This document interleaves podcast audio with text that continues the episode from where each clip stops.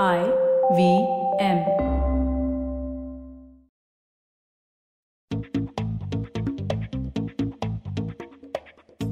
Advertising is dead.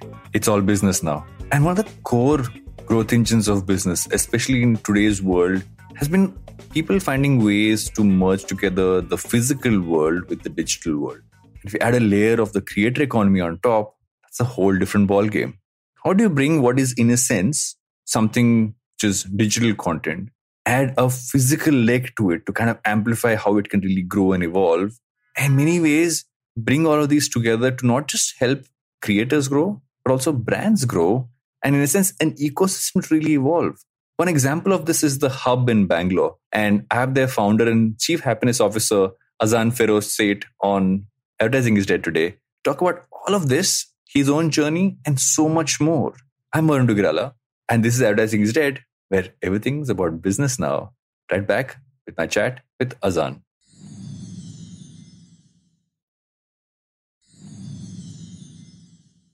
Welcome back to Advertising is Dead. We talked to Azan. Azan, firstly, I'm happy we're finally doing this. We've been, I think, coordinating this for a while. There were dates that went off on my side, then then stuff on your side. I think we finally managed to do this, and I'm super excited to have you on the show. Thank you so much for having me, Varun. Excited to learn from you, to have an interesting conversation and explore the creator space in India. Before we kind of kick off, I'd love for you to kind of give our listeners and viewers perspective on your journey to kind of setting up the hub? And also like what all you guys do? Because you guys do a lot of things there. Uh, so just give a bit of a broad landscape there and then we'll dig into each of them. Yeah. So it's always interesting because a, a, lot of people who know us in the last two three years they think that we're a media company or an agency or a lot of people think we're an influencer uh, management company. But we started about six years ago in co-living. So mm. we've always been a community company right? We've built a community. The first four years we did it offline. This this is mm-hmm. pre-pandemic. Um, we had co-living, co-working, event spaces, and we just loved bringing people together offline, uh, creating a safe space, creating opportunities for interaction, collaboration, mm. bringing artists in, musicians, and that's what we really enjoyed doing. The pandemic kind of forced us to reimagine what community might mean like in a virtual world or in a hybrid environment, and mm. that's what kind of um, blessing and curse brought us to the path where we are today, which is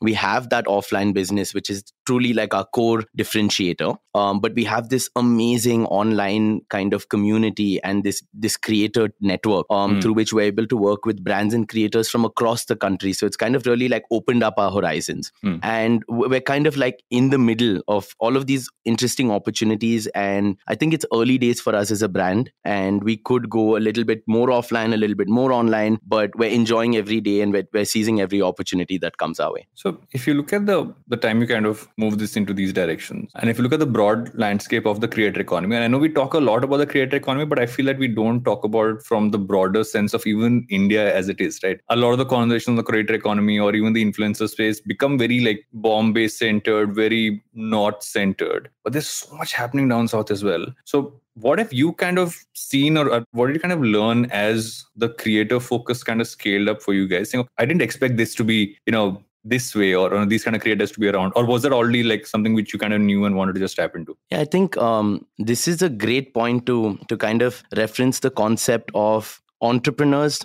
trying to become creators mm-hmm. and creators trying to become entrepreneurs right? Yeah, yeah. Grass is always greener. As a creator you have distribution. And as an entrepreneur you have a product. Mm-hmm. and a creator needs to do something with that distribution to monetize. And an entrepreneur wants to leverage that distribution to monetize right? Yeah. so i think that's why i think we're super blessed to be in bangalore whereas uh, a lot of uh, the attention goes towards the north. It goes towards bombay delhi uh, and creators in different parts of india. But this gives us a kind of an interesting space where bangalore is a very startup minded entrepreneurial mm. city so the speed at which a lot of things are happening here is very very exciting to watch entrepreneurs collaborate with creators because they both very, very clearly get what they need from each other. And I yeah. think us being in that ecosystem, enabling those collaborations, it's a great learning opportunity for someone who's trying to build a business in this space. And as you're kind of doing that, what are you seeing? Especially, I, there's been a bit of a boom, right? If there's a lot of scale that online creators have gotten over the last couple of years primarily I w- I wouldn't say primarily i would say largely because of the pandemic because it gave them the opportunity to really find an audience who was online for more time than they were before um, Mhm. and really scale out. What have you been seeing in the creative space the more you work with them and kind of build that community? Uh, say okay this is super exciting. This is this is where the future is kind of going. These are like where we find the space right now. What are those pieces?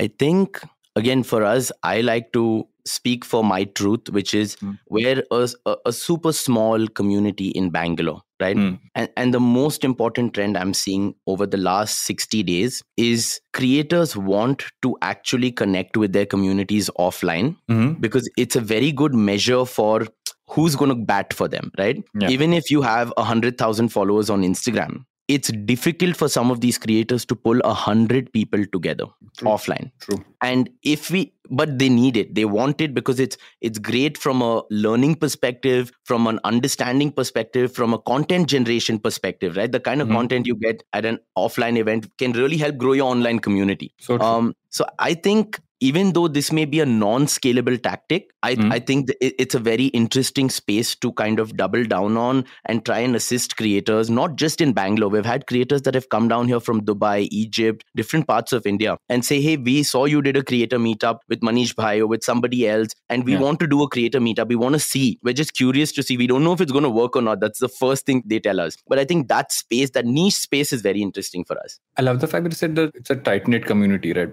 Because that's what you often get wrong. You often get, I, I feel that people always consider the fact that you need to have not only hundred thousands, like you know, millions of followers to really hit scale, but if you get a captive thousand, couple of thousand people who kind of will kind of come in, like you said, who will come in for um, like I remember I did a book reading sometime back in Ahmedabad, and there were 80 people there, and I couldn't like it blew my mind the fact that 80 people landed up there um, Right. in Ahmedabad, which I didn't even know I had an audience in. And the more you look at the data, you realize there are people who are deeply engaged who you need to kind of figure out. Okay, these are the cities. Kind of go engage with them, and then let's see what you can do for them and with them in that sense of the word. And that's Yeah. where I guess physical spaces like yours really come in because you're facilitating that physical. Okay, let's meet over here. Let's figure things you can do. So apart from the standard meetup scenarios, what are you seeing that is really engaging? What's a, primarily a digital audience in a physical space? I think there's so many kind of like I wouldn't call them trends yet, but they could be trends, right? That we're Hmm. seeing these early kind of signs. We had a call with uh, Nas's team just last week, and Hmm. they're rolling out a new uh, community management tool called Nas.io. Um, They're Hmm. going all into it. They're trying to find creators as well as communities and say, this is how we're going to help you uh, build a better way to manage a digital community. Um, Hmm. but I, I think it's still such early days because yeah discord allows you to do that um, some people are doing it on telegram um, there's this interesting startup that we're talking to they're called riggy. They they enable better telegram and whatsapp community running. But I, I think a lot of the really difficult problems they're difficult because they're not scalable right? Because when Hmm. you talk about a community when you talk about managing and building a community for it community kind of has to be of a certain size for it to have enough cross pollination within it so that the person moderating the community is just has to moderate not actually contribute to drive the value in the community. But as the community grows the best part about the community which is the intimacy and that connection it's very hard to use technology to solve that because Hmm.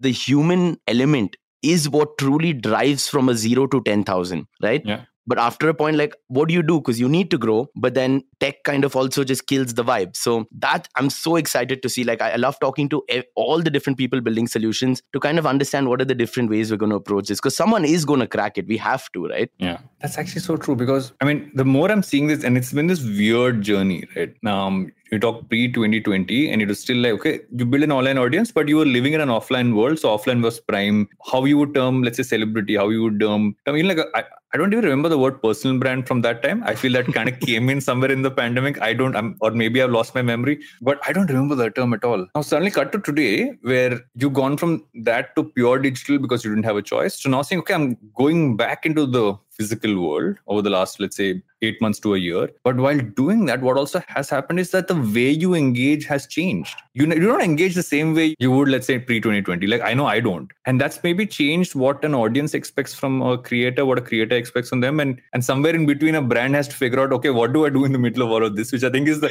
I mean, that's the one category I worry. I, I think about the most because I'm like, these guys still can figure things out between themselves. How does a brand fit into all of this? No, it's, it's definitely a very big challenge for a lot of these brands to figure out, right? Whether you're a startup uh, or you're a, or a really big multinational company, I think I look at it as an interesting challenge to solve because the way marketing is being done and advertising is being done, advertising is dead. it's completely mid massive disruption. Mm. I look at it as a very positive thing because I think um, if this didn't happen, the space would have become just another like a boring space. But the mm-hmm. disruption is bringing so much creative attention to it that these solutions are constantly uh, interesting minds want to come and work on on these challenging problems. Right? It's yeah. not just you make an ad and you put it out. Right? I think the innovation will it'll be interesting to see how it plays out. And I want to take a slight detour from this and say that as I run through your and I ran through your LinkedIn because that's what you do before you get guests on it's a lot of stuff that you do, right? So I want to kind of do a bit of a flashback. I also realized we're from the same school in Bangalore, is what yes, I realized. Bishop that we were both from Bishop Cotton's in Bangalore. Uh, and I happened to spot that. I'm like, what has your journey been like to bring you to this point? And I'd love to kind of hear that because you're not just doing one thing, you're doing many things. And, and I'd love for you to kind of touch upon all of them. Yeah. So uh, I'll do a small plug here. Uh, mm. Three months ago, I decided it's time I share my story from my hmm. perspective. Mm. So I actually started a newsletter. It's called Repurpose. It's on LinkedIn only. Uh, And the tagline is um, stories of uh, stories from the life of a hyperactive founder. And I think that would pretty much describe what you see on my LinkedIn, right? Yeah. I think I've been super lucky, uh, super blessed because I've, I've had a lot of support from my family. I've had uh, the opportunity to build a phenomenal team, which mm-hmm. allows me to try and um, follow an unconventional path as an entrepreneur. Most entrepreneurs are given the advice that don't get distracted, don't try to do too many things. You won't be able to scale anything. Mm-hmm. Um, focus on one thing, right? And and I get it. That's probably great advice, but that's not the advice that I've lived my life with. I've always tried to approach my entrepreneurial journey in a way that's closest to my personality. And my personality, I don't, I didn't want to suppress that to follow traditional advice, right? Mm. My hmm. personality is I'm a little um, excited. I want to try new things. I want to dabble. And I felt like if I don't build my business journey through that, at some point I may lose interest in what I'm doing. And that would mm. be the biggest threat to towards the long term success of potentially I, I relate with be. you a lot because um, I, I'm similar and I call myself an enthoo cutlet. But the way you defined it seems a lot better than me just saying I'm just an enthoo cutlet. This is why I do too many things. Is how I normally I, I define think, it. Uh, internet culture would prefer your de- definition. but yeah i think uh, for all the things that maybe i have been able to do i'm i still look at myself as completely clueless and I may have like with my different businesses, we have one foot in the door in a couple of sectors. Mm-hmm. But I think um, in terms of figuring out where to double down, where to scale, uh, there's still so much uh, that I'm excited about because of the unknown. Because I don't know um, what I may end up doing even two years from now, right? Which one kind of clicks and gets all my attention and, and all the time and energy. Mm-hmm. Um, but I think from a philosophy perspective, what we've tried to do is we've tried to build a creative team. We have a team of 25 amazing creators. We call them creators because some are graphic designers, some are video editors, some are content strategists, um, and and copywriters, and all these amazing minds. And and the belief is let's build the team first, and let's use that team to kind of be really great at just one thing that's mm. storytelling yeah and whatever these businesses are we can leverage storytelling to grow them something as different as we're in this property right now we have two banquet spaces mm. that's targeting a very different demographic from the co-living space the co-working space and our agency clients yeah. um, but the same team works on all those businesses because we treat our businesses as clients of our agency. So how do you break that down? So then that brings me to an interesting point, right? If we have the same set of people working on all of them, but they are in in a sense different things, how do you a kind of assemble this team together, uh, or rather, how do you kind of say okay, how, and how does that flow? Not just for you, but like for the team as well. Yeah, I think um, if there's one thing I can say that we're proud of and, and I'm confident of like saying we got this figured out, it's the culture part of it, right? Hmm. Um, we attract the best people. Sometimes I really like I pinch myself and I'm like, how are these people part of our team? They should be doing yeah. something greater. And we've we've built this entire thing on Instagram. So the last hmm four years, especially the last two years, right? You look at our Instagram, and this is often an internal challenge. It's like we're not sending the right message because everyone who comes to us says, How can I join your team? Not, I want to be your customer, right? so so for some reason we're super lucky we've been able to create a vibe an environment or where, where we encourage people to be the best version of themselves to be great storytellers and to build their personal brands while mm. they're working with us that allows us to attract the right talent and then what we ask for them in return is just spread your talent across a couple of projects that we're working on and we keep trying and changing them up so they have freshness and variety and they get to build their portfolio in terms of mm. i've worked on all these diverse sets of problems. Yeah, you mentioned the fact, I mean, I want to touch upon the brand one again a little bit and go a little deeper onto that. Is that what have you seen have been ways in which you've been able to really kind of work with brands and kind of bring all these elements together to kind of you know function for them better? Uh, if there are any examples you can kind of pick out, anything which you guys have done which you think will kind of get also people to understand how because I love the model of bringing all these things together and treating them as mm-hmm. different clients. But on the brand side, how do you kind of look at that aspect? So we've started working with brands pretty much from day one, about six years mm. ago when we started building the co-living space yeah. because we realized we had a, a member base of 200 members right? We have people who live and work in our two properties. That got amplified when we started doing events. We we started building a database of like tens of thousands of people that have attended the 500 plus events we've hosted in our in our spaces. So now we have this captive database of 200 in the property uh, about 10 20000 within within a 5 kilometer radius of us who likes to come occasionally for events.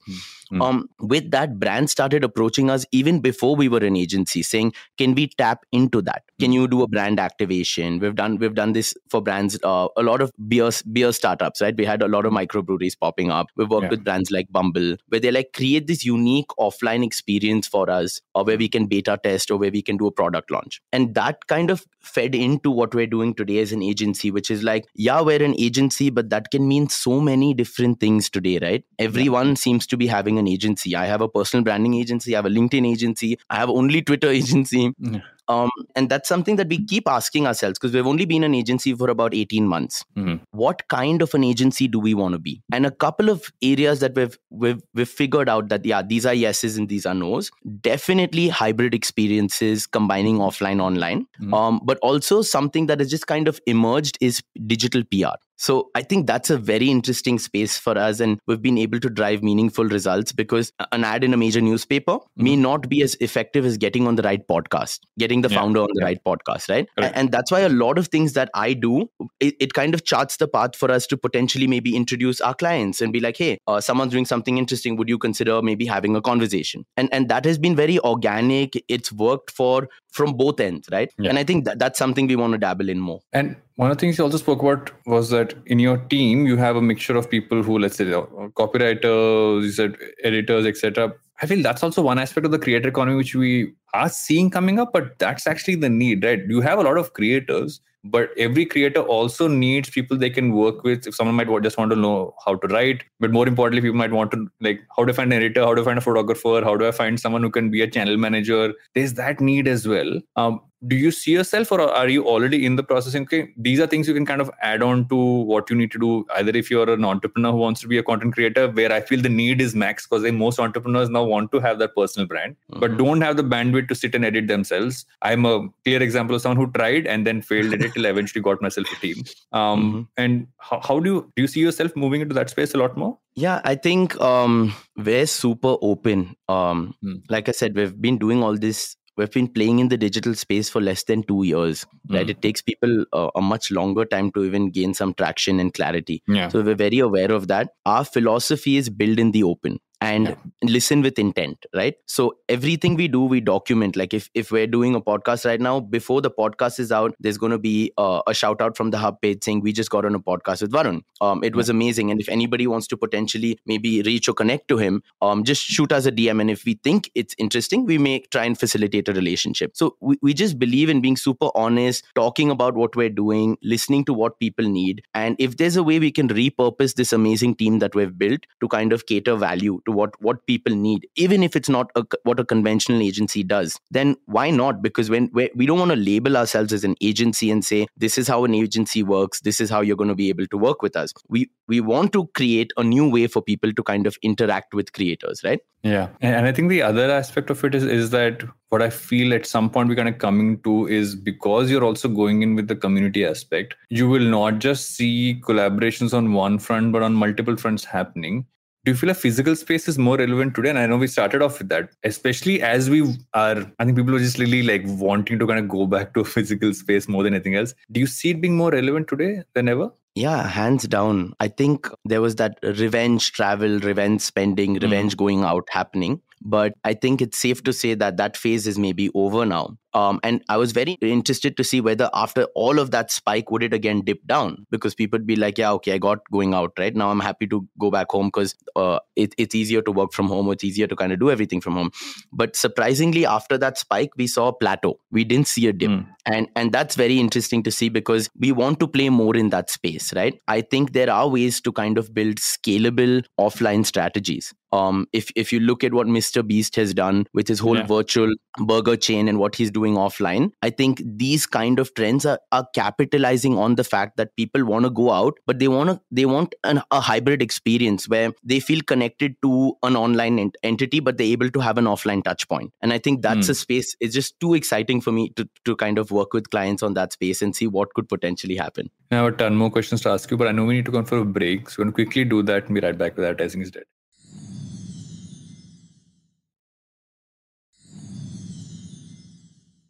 Welcome back to Advertising is Dead. We're still talking to Azan. I want to actually ask you this, and I'm going to ask you to kind of put on a bit of a lens to say, okay, this is where things are really going. Uh, we've spoken about, okay, we were purely physical, and then you were also like largely physical focused. And the digital piece happened, which was forced upon us, and that kind of changed how we function in the world. Uh, now, in this weird hybrid space, I have my own perspective on it, but I'd love to hear a perspective saying where do you see this kind of going? How do you see it evolving, especially with the multiple areas of focus that you have? What are you kind of seeing as trends for the future, especially in the creative space and, and all the spaces that you are focusing on? Yeah, I think um, for the offline bit, I think there's this whole shift that's been happening from D2C brands, online brands that are kind of realizing they need an offline footprint, right? And I think post pandemic, there was a very big opportunity for these guys to capitalize because a, a, lot of the traditional brick and mortar were, were leaving spaces left, right, and center. So a, a lot of these online D2C brands that were thriving in the pandemic realized that there's a great opportunity to go and jump into offline, whether it's your Souled Store, it's your Lenskart. Um, a lot of smaller yeah. brands also were very gutsy and they said, okay, let's go,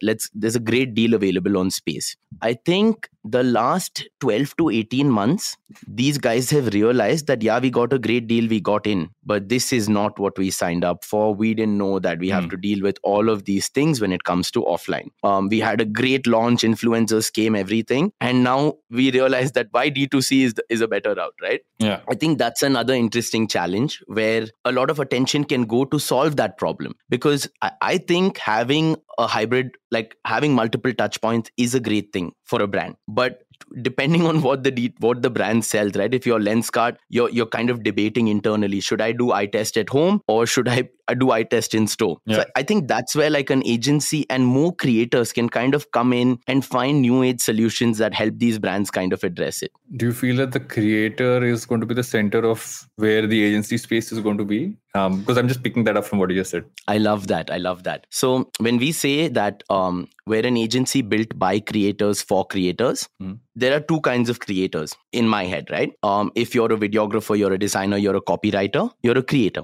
You are. At this and that's what our team is kind of built comprised of. But we also have a lot of unconventional creators that are on our team. Um, i would say tiktokers instagrammers youtubers. Mm. and i think there's this constant internal battle in my mind. Should we hire more traditional creators or mm. unconventional creators? Yeah. Because someone who makes reels yeah. can make better reels that do get better traction than a copywriter, an anchor, and a videographer put together. I agree. Right? It, it, it's just crazy. We spend a week on a on a reel and it gets two thousand views. Um, a really young Instagram creator walks in and makes a reel in seven seconds and it gets a million views. Yeah. Um, yeah, there's different amounts of value being delivered, but ultimately reach does have to be factored in, right? So I think some of the best agencies that that are born in the last few years, they have this ability where they've not loaded up on conventional creators. Yeah. And they have they have the ability to build a sizable conventional creator base, but then scale with unconventional creators. And I think that if that balance is struck right, those are going to be the next big agencies. I agree entirely because, and this is something which as I've learned the creator side, um, and weirdly enough, like like when I look at my own personal journey, right? Start off as a person behind the camera, because so production was anyway like muscle memory. But as you learn how creators not just create content, but look at data, understand the audience, tap into that, go with it. That is in many ways what agencies need to emulate and i feel the layer on top is just the strategy part because you to understand long term brand strategy understand why you know color science is important understanding why you know just brand voice is important some of those pieces you need to add that layer on top. But the chain of actually creating stuff there is no better i would say way to create today than for a creator to create that. And or, or rather use the methodology understand how that works. And i feel a lot good part is that there's an entire generation who were born with that phone in their hands to create. Yes. so even if they do end up in an agency they are i would say naturally creators yeah to kind of put stuff out there so i, I totally agree because i feel that's what a lot of agencies and even brands kind of miss they think it's two separate parts of the whole equation but they're actually like one and one whole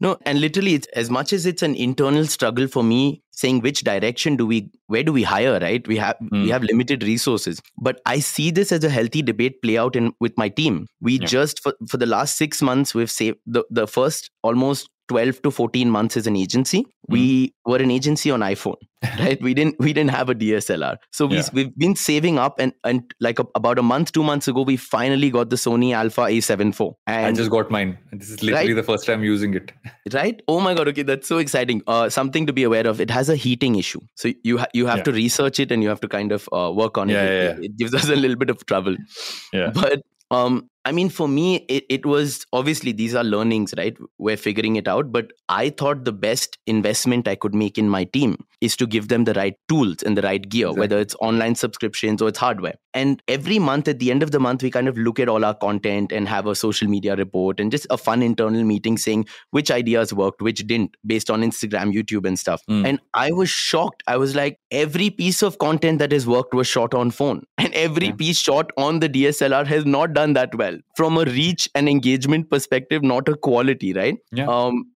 it was just it was eye opening to me because i see the team debating saying i'll just shoot this one on my phone it'll do better and yeah. i'm just thinking to myself what is going on here why right? did you spend all that money yeah no and, and, and, so i have my own thought on that because right? i like any instagram reels etc i'm creating I, I shoot on my phone even though i have whatever camera i have with me because i feel at some point when you are consuming content a large part of the part of the content has been created on the phone Yes. So when something seems overproduced, and I feel that's the one trap can fall into very easily. It's a major trap agencies fall into is that you overproduce it. It's and when you overproduce it, it starts to look like an ad. Doesn't really look like or looks like television. Looks like a high, highly produced piece of content. Whereas if it's raw, yes, people are like one second. This looks like a normal video. Let me just watch it. Yeah. Um, but there's a parallel to that, which is that let's say we're doing a podcast, we're doing something which actually can use that extra level yes. of like this clarity. Yes. There, this this makes a lot more sense. So I I, I kind of get that phone part, and I feel like phone cameras are great. Let's be honest. They're like you technically and oftentimes might not even need to get a DSLR anymore. I, I think by the time this podcast comes out, the, this conversation could mean something completely different, right? With the next iPhone coming out. Yeah, and they already have that new piece where you can turn an iPhone into a webcam. Uh, yes. Uh, and like this, I had half a mind saying, "Why am I buying this DSLR again?" But I'm yeah. like, no, but it, it, makes sense to kind of get it to just kind of rig it up. And yeah, no, I think that's the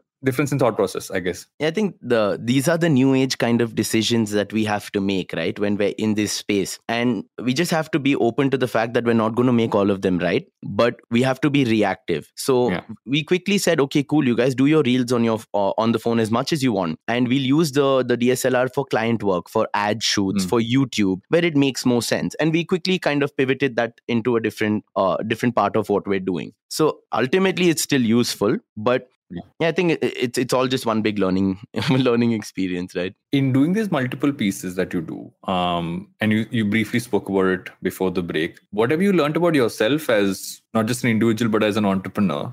Um that what are your own like what have we been your what have been your learnings? Not just in terms of how you should function but actually how you function as well. Yeah i think very very directly i've learned that i like to build things and i'm not necessarily uh, the best operator in any of the hmm. businesses that i'm involved in right and i've said this many times but i've understood it deeper and deeper every year that mm. i've hmm. been in business that I really am not a good operator, right? Mm. But I, I still want operational excellence in everything we do because you can build a brand, you can market, but once someone comes and has an actual experience with your brand, whether it's offline or online, and that experience is subpar, you're never getting them back, right? Mm. So my main focus is to have excellent excellent operators in everything that we do and then me kind of focus on the creative part of it focus on in- innovating disrupting very very healthy businesses just because i don't want to be last to kind of evolve. Um Mm. it- it's almost like an insurance approach right? Let's disrupt ourselves so so that we don't get disrupted. And that has resulted in me kind of battling it out with these great operators which are like everything is good. Just let it be for another year and i'm coming in there and saying like yeah operate but also innovate right? Hmm. So that that has been the space that has been my journey in that in that kind of space And how has that also kind of changed the kind of like you've mentioned operational excellence like that and, and stuff like that? What how what do you look for when you're hiring people and especially to kind of counterbalance that? I'm guessing the operational part is there, but is, are the other aspects just from a hiring perspective? yeah i think it's it's just the one word that is the most important word is in any of our at least the things we do this person needs to very deeply care Hmm. that can't be taught So true. that's that's literally it right um most of the people we've ce- we celebrated the person leading our digital strategy just celebrated 5 years yesterday. Um the person leading our real estate spaces business is is going to be completing 6 years soon. And the roles they came in at were so fundamentally different from what they're doing today. They weren't even operational. But the Hmm. the one thing is they cared about me my ideas my vision our vision what we're doing our community. And there's been so much learning and so many mistakes. But that desire to want to solve those problems and figure it Hmm. out has what has kind of kept us afloat. Yeah, towards the later part of every episode, I ask my guests a set of questions. Right, um, those have nothing to do with what we've spoken about so far, um, but it's got just like kind of tap into the other side of you. Um, beyond all these things that you do, and you do a lot of things like we discuss on the show. What else kind of excites you and and rather becomes a part, or rather has to be a part of your day beyond, if you can call it work, what you do. Yeah, I think um, for me recently, this answer has changed, right? But for me recently, um, the thing that I look forward to the most is we have this incredible kind of team here. Mm. And and this is almost not work related, but um, it's something that gives me a lot of joy and like satisfaction. I love like learning about what's happening on, on internet culture, Mm. right? Some of it doesn't directly even affect what we do. Um, but I love learning about it. I usually do this every night before going to bed. Like I'm a night owl. I'll stay up, I'll watch podcasts, I'll like watch stuff, read stuff, and then coming in the next day and kind of um like almost like presenting to my team, these are my learnings from last night. And Yeah. saying, figure out whether it applies to you, it doesn't apply to you, whether it's work or just makes you a smarter person. Doing that, I've realized that I just really enjoy like learning every day and then passing that on to someone else. And I, I I've considered how do I do this? Could I do a podcast? Could I do a newsletter? But Mm. but the thing that truly makes me happy is to do it in person with just 20 people. Hmm. That's so true, right? Because oftentimes kind of sitting down 20 people, it's not just one sided, it's also like back and forth. It's it's that actual Yeah. communication and, and everybody feeds each other with things. So I think that's I agree with you. That's that gives the most amount of value on like a broader basis than anything else. I, I think Um, more than anything, it's just so personally satisfying, right? So true. So true. Anything you've read, watched, or listened to recently that you recommend? I started watching a lot of your podcasts over the last two weeks. Uh, I've been having Nice. a lot of fun. I've been learning a lot of stuff. I think I'm always a huge fan of of Gary Vee. Mhm. Watching his content.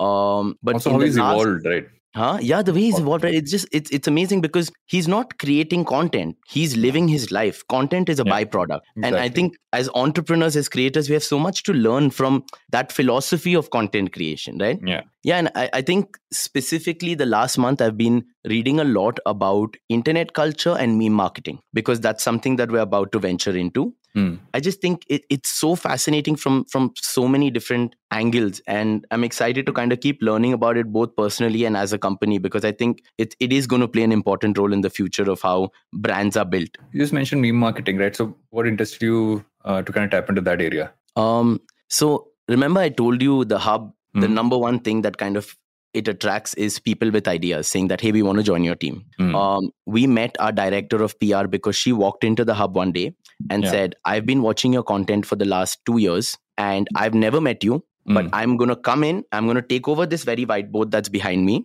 and I'm going to tell you top to bottom. She filled it out and said, This is why you need to have PR at the hub, and I'm the person to do it. We Hmm. shook her hands, and two months later, she started off. So she's almost going to be here for a year. The Yeah. same thing happened with meme marketing. An 18 year old kid just walked in here and said, Hmm. he, he actually made a Notion proposal for us. Mm. And we loved the design of the Notion proposal. And we said, okay, cool, you're in. You're coming in as an intern.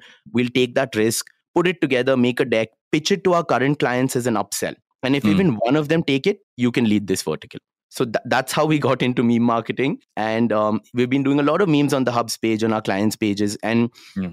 It's just working, right? Like if you have an idea, try it. And if it works, build a business around it. But Yeah. I think over over strategizing, over planning, and and like launching in two months, three months, it's just not um, something that we have done or that's worked for us. What can you put together in an instant? What can I put together in an instant? Yeah. Um, a Notion page.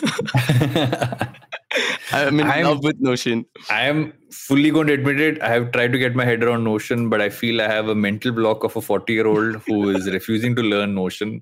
I will eventually get over that hurdle uh, because it has been on my, uh, like, I need to learn this uh, list. Um, It's it's truly an amazing tool. You you can just shift your entire personal life and your and your company. It's, it's like a, an operating system, a very user friendly, easy on the eyes operating system for your work to keep things organized. No, I, I love the way, eh, whenever someone sends me a Notion piece, I, I love it, but I've just not been able to create one myself. Point to note that's something I need to get back onto. Um, and what's generally the last question I ask everyone is the play off the name of the show itself, which we've been trying to evolve over time. Um, what do you think is going to keep the creative space alive going ahead, especially in the way in which you're kind of bringing the hybrid of physical and, and digital together? Yeah, I think um, just giving it room to take its natural course, right? That is all the creator space needs. It doesn't need policies and interventions and uh, us trying to think that we know what's best for it. It's everyone just agreeing, allow it to be on its journey, allow it to have space to evolve, let it take time, let it make a mess, let it fix that mess, and just see the beauty in that evolution uh, because it's going to create a lot of opportunities a lo- that a, a lot of other creators will immediately be solving and Hmm. and that is that innovation chain that just keeps it going so I, I at least that's just the way i look at it Thanks so much for doing this, Azan. It's been, I've, I've loved to kind of tap into your mind, and I know that there's a bunch more things you can talk about. Um, but I want to leave something to kind of get you back on the show at some point in time. We can go deeper into these conversations and take them further. But thank you so much for coming on Advertising is Dead, where it's all business. thank you varun thank you for being a friend of the hub and for collaborating with us for having me on um, we've ordered 10 copies of your book uh, and we're going to Thank be so doing much. a give- giveaway in our community soon um, I, I'm, I'm just super excited we got to talk and i'm looking forward to potentially doing more things with you down the line For sure. I'm popping by Bangalore soon, so hopefully we'll, and I Yes, definitely we, will. we have we, we have to have you over here for a coffee when you're in Done. town Done. I'll do that for sure. thank you varun Thanks. If you like this podcast and you want to listen to more podcasts like this, head over to the IVM Podcast website or app or wherever you get your podcast from and look at all the podcasts that IVM makes. There's some really fun stuff there.